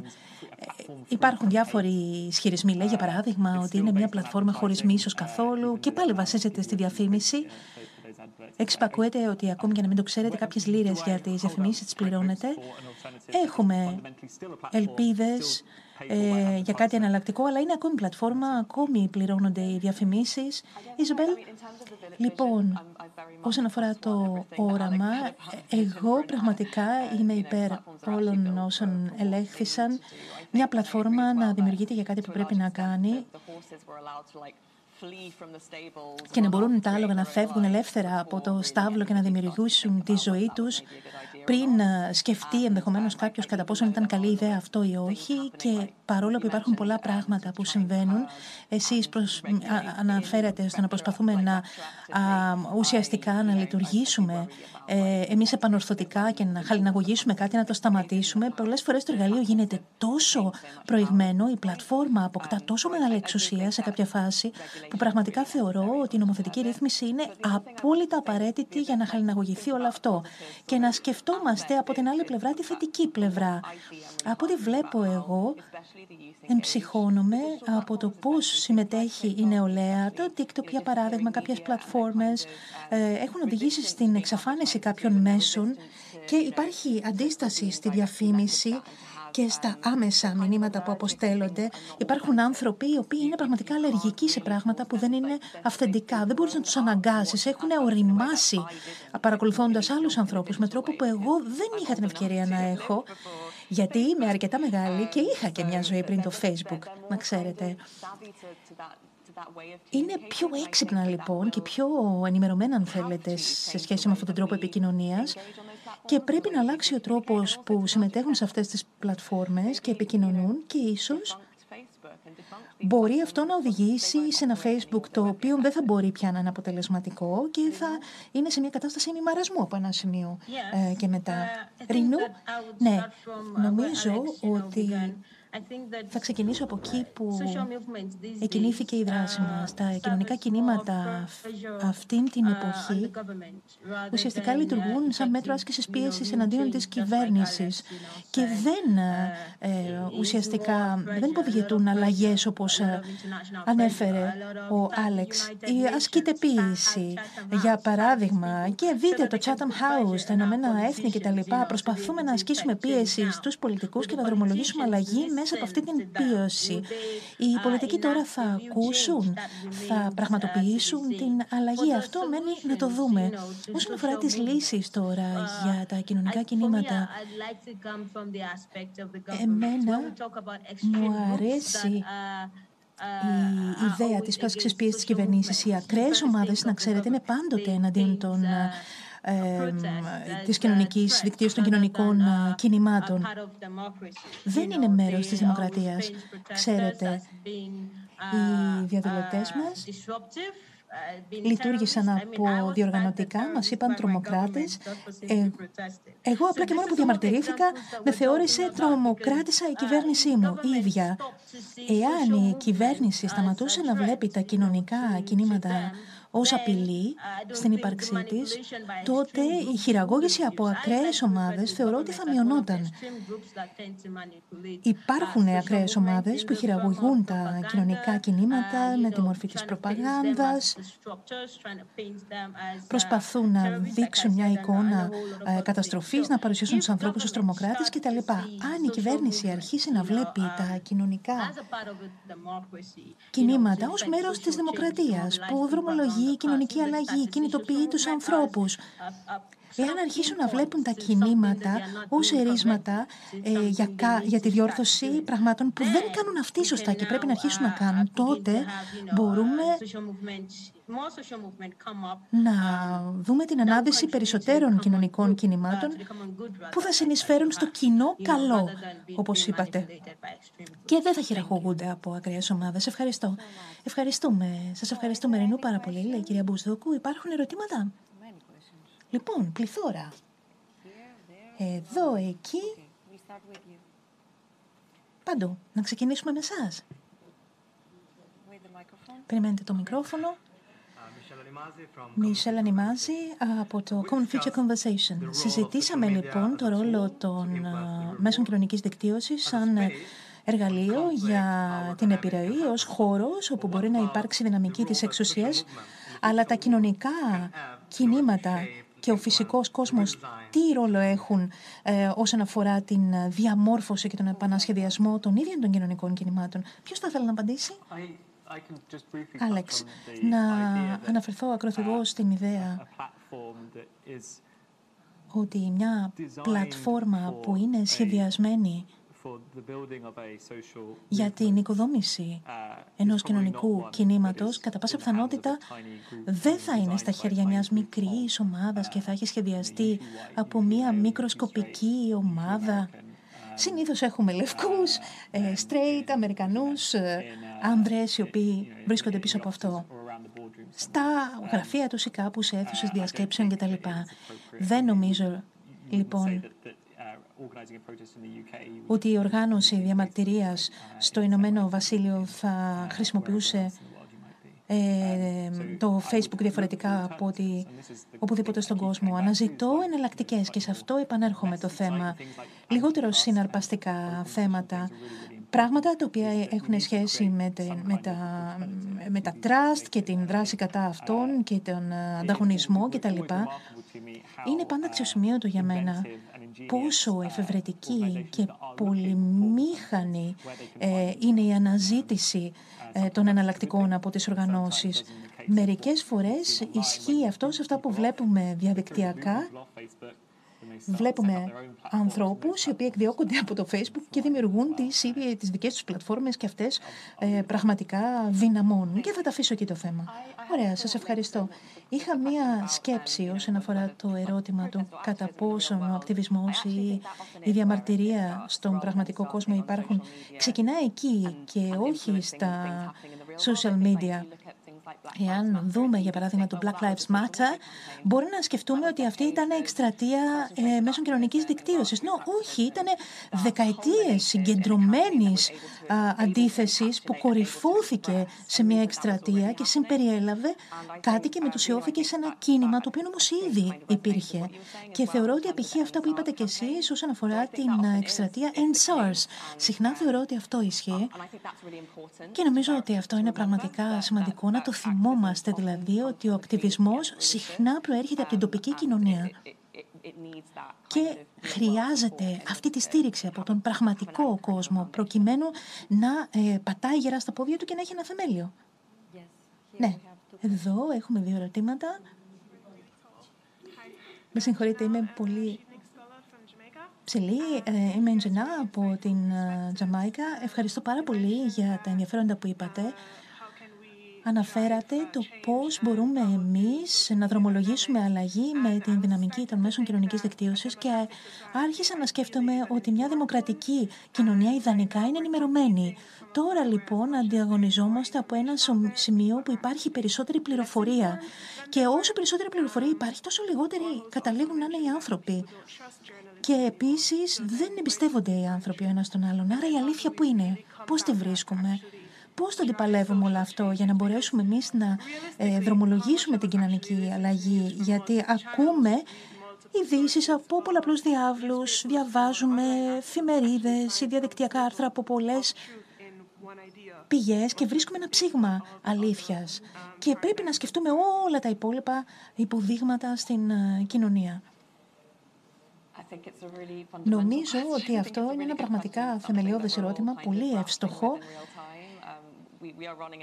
Πραγματικά έχουμε μια εκστρατεία και πάλι με τα Ηνωμένα Έθνη που λέγεται Verified, ε, που αφορά στις πληροφορίες και στις εκστρατείες κτλ. Λοιπόν, πάω πάλι στην πλατφόρμα, τις πλατφόρμες και την ευθύνη τους και πάλι το να υπάρχει ένα μοντέλο το οποίο επιτρέπει κακοί παράγοντες να χρησιμοποιούν αυτούς τους αλγορίθμους επιπληρωμή και να χρησιμοποιούν αυτά τα εργαλεία τα οποία είναι ισχυρά και συνδέουν πολλούς ανθρώπους προκειμένου να δημιουργήσει άλλα αφηγήματα και να μην υπάρχει ένας πραγματικός μηχανισμός εδραιωμένος και να δουλεύει Υπήρχαν κάποια υλικά, ε, για παράδειγμα, ε, εκστρατεία τα οποία κατεβάζανε από το διαδίκτυο, γιατί δεν καταλάβαιναν το SARS, για παράδειγμα. Νόμιζαν ότι ήταν ταυτόσιμο με μία νόσο, παρερμήνευσαν το τι συνέβαινε. Δεν ήταν σωστός τρόπος να λειτουργήσει κανείς. Πρέπει να γίνει παραπάνω πράγματα προκειμένου να ελέγχονται τα γεγονότα, fact-checking και πραγματικά να επαληθεύεται η πληροφορία. Και όλο αυτό είναι συμφετότατο, το ξέρω. Ευχαριστώ. Έχουμε άλλες δύο, τρεις, τέσσερις ερωτήσεις. Λοιπόν, παρακαλώ έχω να πω πρώτα μία ερώτηση που τέθηκε μέσω της πλατφόρμας μας. Δέκα χρόνια μετά από την ε, έναρξη της Αραβικής Άνοιξης, πολλές χώρες, πολλές κυβερνήσεις ένιωσαν την ανάγκη να ελέγξουν ακόμη περισσότερο τις online δραστηριότητες των πολιτών τους. Πώς επηρέασαν ε, αυτά, αυτές οι κινήσεις τα βασικά ανθρώπινα δικαιώματα; Ναι, μα οι πλατφόρμες δεν σχεδιάστηκαν για τέτοιους ε, σκοπούς, τέτοιες λειτουργίες που εμείς επιθυμούμε να έχουν. Ουσιαστικά το WhatsApp ή το Signal παρέχουν ένα νέο τρόπο οργάνωσης των ακτιβιστών με τον οποίο εμείς συμφωνούμε. Ας τα κρατάσουμε αν θέλετε. Αλλά δεν νομίζω ότι πρόκειται για κάτι παραπάνω.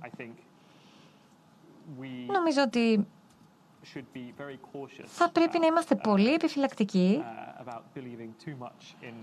και να μην πιστεύουμε πάρα πολύ τη δέσμευση μιας πλατφόρμας, ειδικά των πολύ μεγάλων πλατφορμών όσον αφορά την ελευθερία της έκφρασης. Δείτε τις αποφάσεις που έλαβε μια πλατφόρμα, την Google, δείτε την απόφαση της Google να επεκταθεί και στην Κίνα. Χρειάστηκε να κάνει κάποιες αλλαγές προκειμένου να μπορέσει να το κατορθώσει αυτό. Το Twitter μπορεί να αντίστοιχα να ικανοποιήσει παρόμοια αιτήματα από άλλες κυβερνήσεις. Νομίζω ότι πρέπει να δούμε εμείς ποια εναλλακτική επιθυμούμε. Δηλαδή υπάρχουν διάφοροι χώροι πλέον online οι οποίοι ε, ισχυρίζονται και καμαρώνουν γι' αυτό ότι είναι χώροι ελεύθερης έκφρασης. Αλλά νομίζω ότι κρίνοντας από τις αντιδράσεις τους σε διάφορα τεκτενόμενα δεν ισχύει κάτι τέτοιο. Είμαι από την Αιθιοπία. Χαίρομαι που αναφερθήκατε και στην Αιθιοπία νωρίτερα. Θα ήθελα πρώτα απ' όλα να ευχαριστήσω τους καλεσμένους, διότι μας διαφώτισαν αρκετά. Εντυπωσιάστηκα ιδιαίτερα από το θέμα κοινωνικά κινήματα και μέσα κοινωνικής δικτύωσης. Μπορούν πράγματι οι άνθρωποι να ορίσουν την ατζέντα, μπορούν να επηρεάσουν τους υπεύθυνους χάραξης πολιτικής. Ασφαλώς η χάραξη πολιτικής είναι μια διαδικασία. Και μετά από το πέρας αυτής της διαδικασίας ακολουθεί η υλοποίησή της. Επομένως, μπορούν τα μέσα κοινωνικής δικτύωσης να χρησιμοποιηθούν με τρόπο τέτοιο που θα ορίσουν την ατζέντα; Νομίζω ότι στη συνέχεια των ερωτήσεων που ήδη τέθηκαν θα ήθελα να κάνω κι εγώ μία ερώτηση. Δεν υπάρχει το εγώ ενός υπεύθυνου χάραξης πολιτικής όταν μιλάμε όλοι και όταν επιθυμούμε όλοι να μιλήσουμε και να εκφράσουμε την άποψή μας, Μπορούμε, για παράδειγμα, να δούμε ότι εντείνονται και κάποιες εντάσεις. Δηλαδή, το είδαμε αυτό στην Αιθιοπία. Επίσης,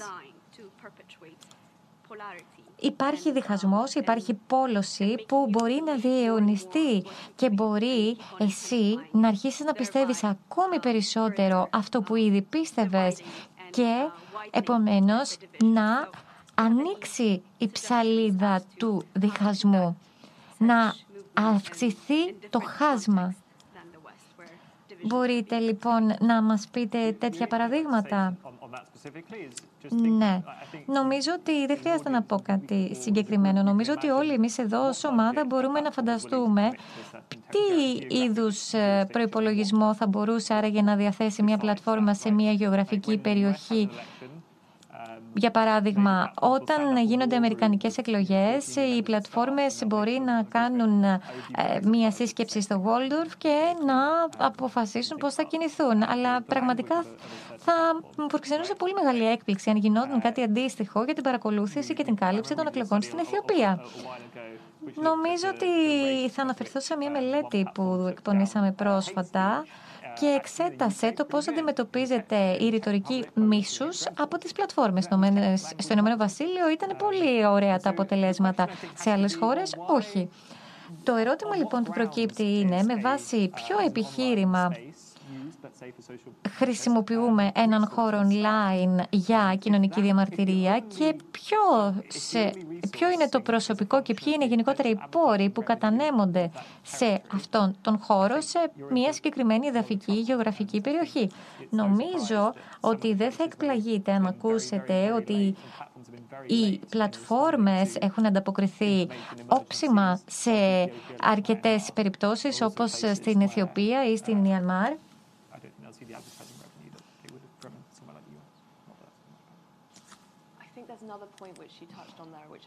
Νομίζω κάτι ακόμη ε, που πρέπει να υποθεί είναι αυτό που έχει να κάνει με την ισοτιμία. και τον τρόπο χρήση των πλατφορμών από ανθρώπους σε διάφορες κοινότητες. Συγκεκριμένα για την Αιθιοπία θα έλεγα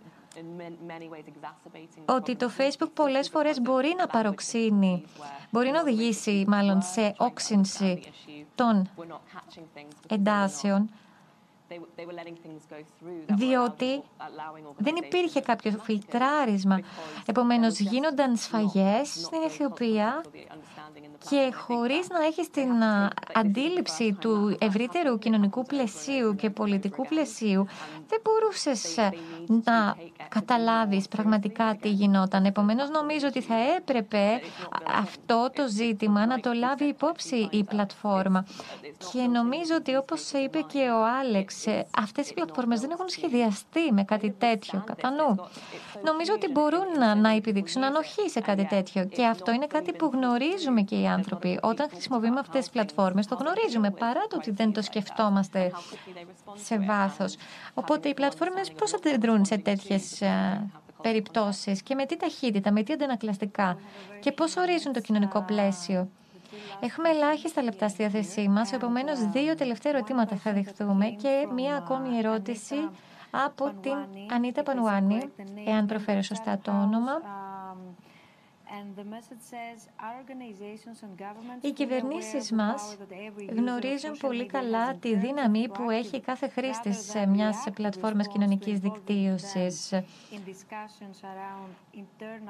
Επομένως, μπορούν να υπάρξουν συζητήσεις ε, στους κόλπους των υπεύθυνων χάραξης πολιτικής ε, σε σχέση με το τι προτάσσουν οι χρήστες στο μέσο κοινωνικής δικτύωσης. Επίσης, δίνεται βήμα στον οποιοδήποτε οποιοδήποτε να εκφραστεί ελεύθερα μέσα από μια πλατφόρμα κοινωνικής δικτύωσης. Ιζομπέλ και Άλεξ το είπατε σε αυτό.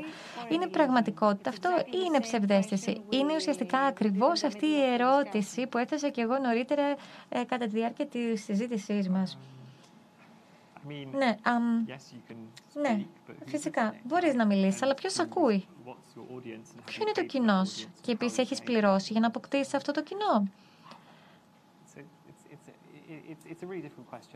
Ναι, ε, δύσκολη ερώτηση. Νομίζω ότι η Ειρήνου μπορεί να έχει και διαφορετική άποψη όσον αφορά την ισχύ που δίνει σε ένα χρήστη κάποιο μέσο κοινωνικής δικτύωσης.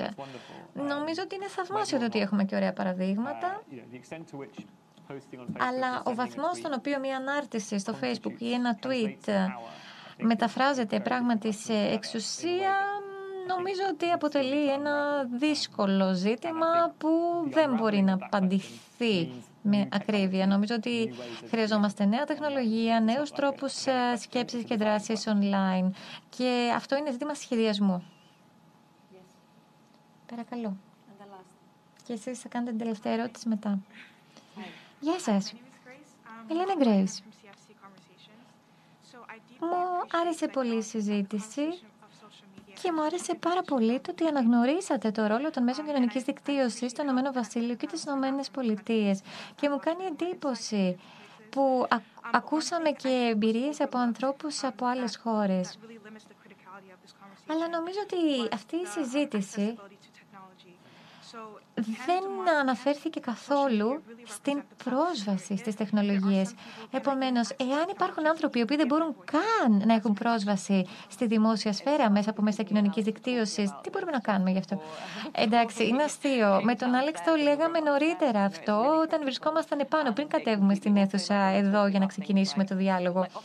Λέγαμε πολύ συχνά ποιος χρησιμοποιεί το Facebook σε αυτή την αίθουσα; Είμαστε στο Ηνωμένο Βασίλειο. Κανείς δεν χρησιμοποιεί το Facebook, διότι ε, πλέον η συζήτηση έχει μετατοπιστεί σε άλλα φόρουμ. Ενώ, για παράδειγμα, στην Βραζιλία, την Κολομβία, την Κένια, υπάρχουν μέρη στα οποία δεν διατίθεται καν η τεχνολογία που σου επιτρέπει την πρόσβαση σε μια τέτοια πλατφόρμα. Οι άνθρωποι μπορεί να μην έχουν κάποιο smartphone ή μπορεί να μην μπορούν να κάνουν download, να μην μπορούν να έχουν πρόσβαση ούτε καν σε κάποιες ιστοσελίδες. Αυτό είναι κάτι δύσκολο. Δεν υπάρχει πρόσβαση, δεν υπάρχει δυνατότητα χρήσης προκειμένου να ε, συσταθούν κοινότητες και επίσης ε, αυτό είναι κάτι το οποίο πραγματικά πρέπει να μας απασχολεί και πρέπει να λαμβάνουμε υπόψη. Αλλά αυτό είναι κρίσιμο όταν μιλάμε για την ευθύνη που έχουν οι πλατφόρμες σε αυτές τις χώρες. Είναι ασφαλής η χρήση μιας πλατφόρμας σε, σε όλες τις χώρες. Νομίζω είναι πολύ σημαντικό αυτό. Και εγώ θα ήθελα να προσθέσω κάτι. Ναι, πιθανόν να είναι σημαντικό να ακούμε τους ανθρώπους ε, που είναι στις πλατφόρμες. Δηλαδή μπορούμε να ρωτήσουμε, αντί να μιλήσουμε για πρόσωπο, να ρωτήσουμε ποιος είναι σε αυτές τις πλατφόρμες ή ποιος δεν είναι. Και νομίζω ότι όταν έχουν να κάνουμε με πολιτικούς ή δημοσιογράφους, ποιο άραγε είναι το ποσοστό στις Ηνωμένες Πολιτείες; Των πολιτών που χρησιμοποιούν, για παράδειγμα, το νέο μέσο κοινωνικής δικτύωσης του Τραμπ. Θα πρέπει να το δούμε αυτό, όπως ότι το Twitter έχει μειωθεί, η χρήση του Twitter έχει μειωθεί κατά 10%. Τελευταία ερώτηση. Γεια σας.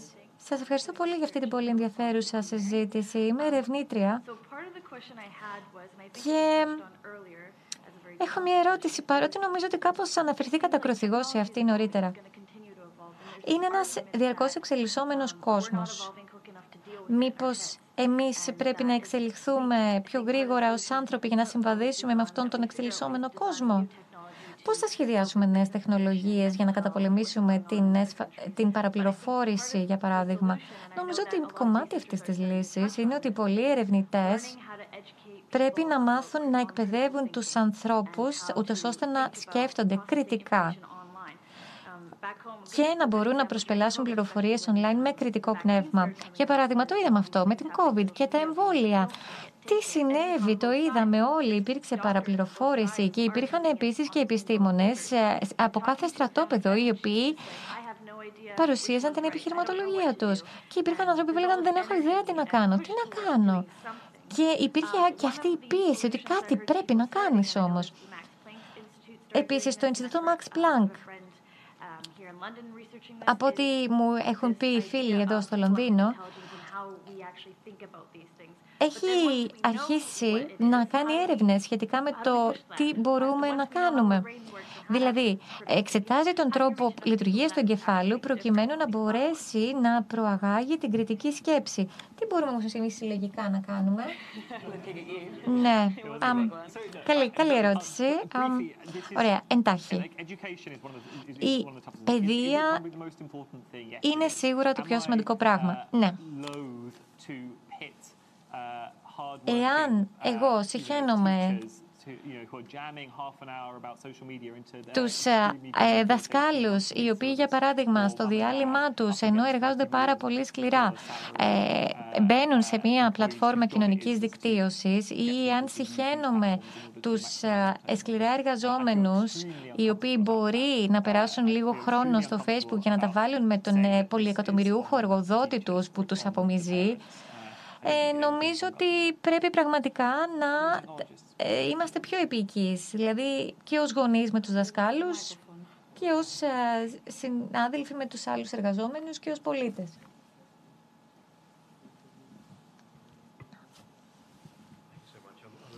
Ευχαριστώ. Κάνω κατάχρηση εξουσίας αυτή τη στιγμή, αλλά θα ήθελα να πω κάτι που μπορεί και να εξελιχθεί σε ερώτηση. Λοιπόν, ένα από τα βασικά διδάγματα, μηνύματα μάλλον που αποκόμισα από αυτή τη συζήτηση ήταν ότι η ισχύ των πλατφορμών κοινωνικής δικτύωσης έχει να κάνει με την διάθεση διάβλων διαφάνειας. Ένα κινητό τηλέφωνο μπορεί να δώσει πρόσβαση σε δεδομένα ανοιχτού κώδικα. Μπορεί να έχουμε δορυφορικές πληροφορίες, στις οποίες μπορούμε να αποκτήσουμε πρόσβαση και πλέον με όχημα τις πλατφόρμες να τις διαδώσουμε. Αυτό είναι καλό, διότι έτσι μπορούμε να διαδώσουμε και ένα πρόταγμα για την αλλαγή. Πολύ ωραίο αυτό. Αλλά τι γίνεται στην περίπτωση που μια κυβέρνηση δεν θέλει την αλλαγή και τι γίνεται όταν βλέπουμε ότι σε περίπτωση υπερβολικής ε, διαφάνειας ε, η κυβέρνηση απλά κλείνει, απενεργοποιεί την πλατφόρμα. Το είδαμε, αυτό συμβαίνει, το συζητήσαμε. Εμείς λοιπόν εδώ στο Chatham House ε, και νομίζω και σε άλλους φορείς λέμε ότι στο πλαίσιο μιας δημοκρατίας η κυβέρνηση καλείται να διευκολύνει τη συζήτηση και να μπορούμε εμείς να χρησιμοποιήσουμε την ψηφιακή τεχνολογία, όχι μόνο τις πλατφόρμες, όλη την ψηφιακή τεχνολογία. Πρέπει λοιπόν οι κυβερνήσεις να μπορούν να παράσχουν τα μέσα στους πολίτες και να μπορούν να πούν στους πολίτες μας ενδιαφέρει τι λέτε, μας ενδιαφέρει τι έχετε να πείτε και μας ενδιαφέρει η αλλαγή που επιθυμείτε. Διότι Αυτό είναι σημαντικό, αλλά γνωρίζουμε ότι οι πλατφόρμες είναι κερδοσκοπικά μέσα και αξιοποιούν και τη διαφήμιση. Επομένως, πρέπει η κυβέρνηση να μπορεί να μας ανοίξει μια πόρτα, θα λέγαμε, στα μέσα κοινωνικής δικτύωσης για να μπορέσουμε να επιφέρουμε εμείς την αλλαγή και εμείς θα πρέπει από τις κυβερνήσεις να ζητάμε την δημοκρατία, δηλαδή την ίση πρόσβαση στην πλατφόρμα. Έτσι λοιπόν υπάρχει μια αλληλεπίδραση ανάμεσα στην κυβέρνηση, στους πολίτες και τα μέσα κοινωνικής δικτύωσης. Είπα πολλά, το ξέρω. Σας ευχαριστούμε πολύ. Νομίζω ότι αυτή η συζήτηση θα συνεχιστεί σίγουρα στη στον ιδιωτικό χώρο, αλλά και γιατί όχι και σε δημόσιο βήμα στο μέλλον. Σας ευχαριστώ όλους όσοι συμμετείχατε στο σημερινό μας διάλογο. Ευχαριστούμε πολύ Ιζομπέλ, Άλεξ. Ευχαριστούμε πολύ τη Ρινού, το Chatham House. Ιδιαίτερα ευχαριστούμε το Chatham House για αυτή τη συνεργασία, τη συνέργεια και για την εξαιρετική φιλοξενία που μας επιφύλαξαν. Και ευχαριστώ και όλους εσάς που βρίσκονταν μαζί μας σε διαζώσεις ή online. Σας ευχαριστώ.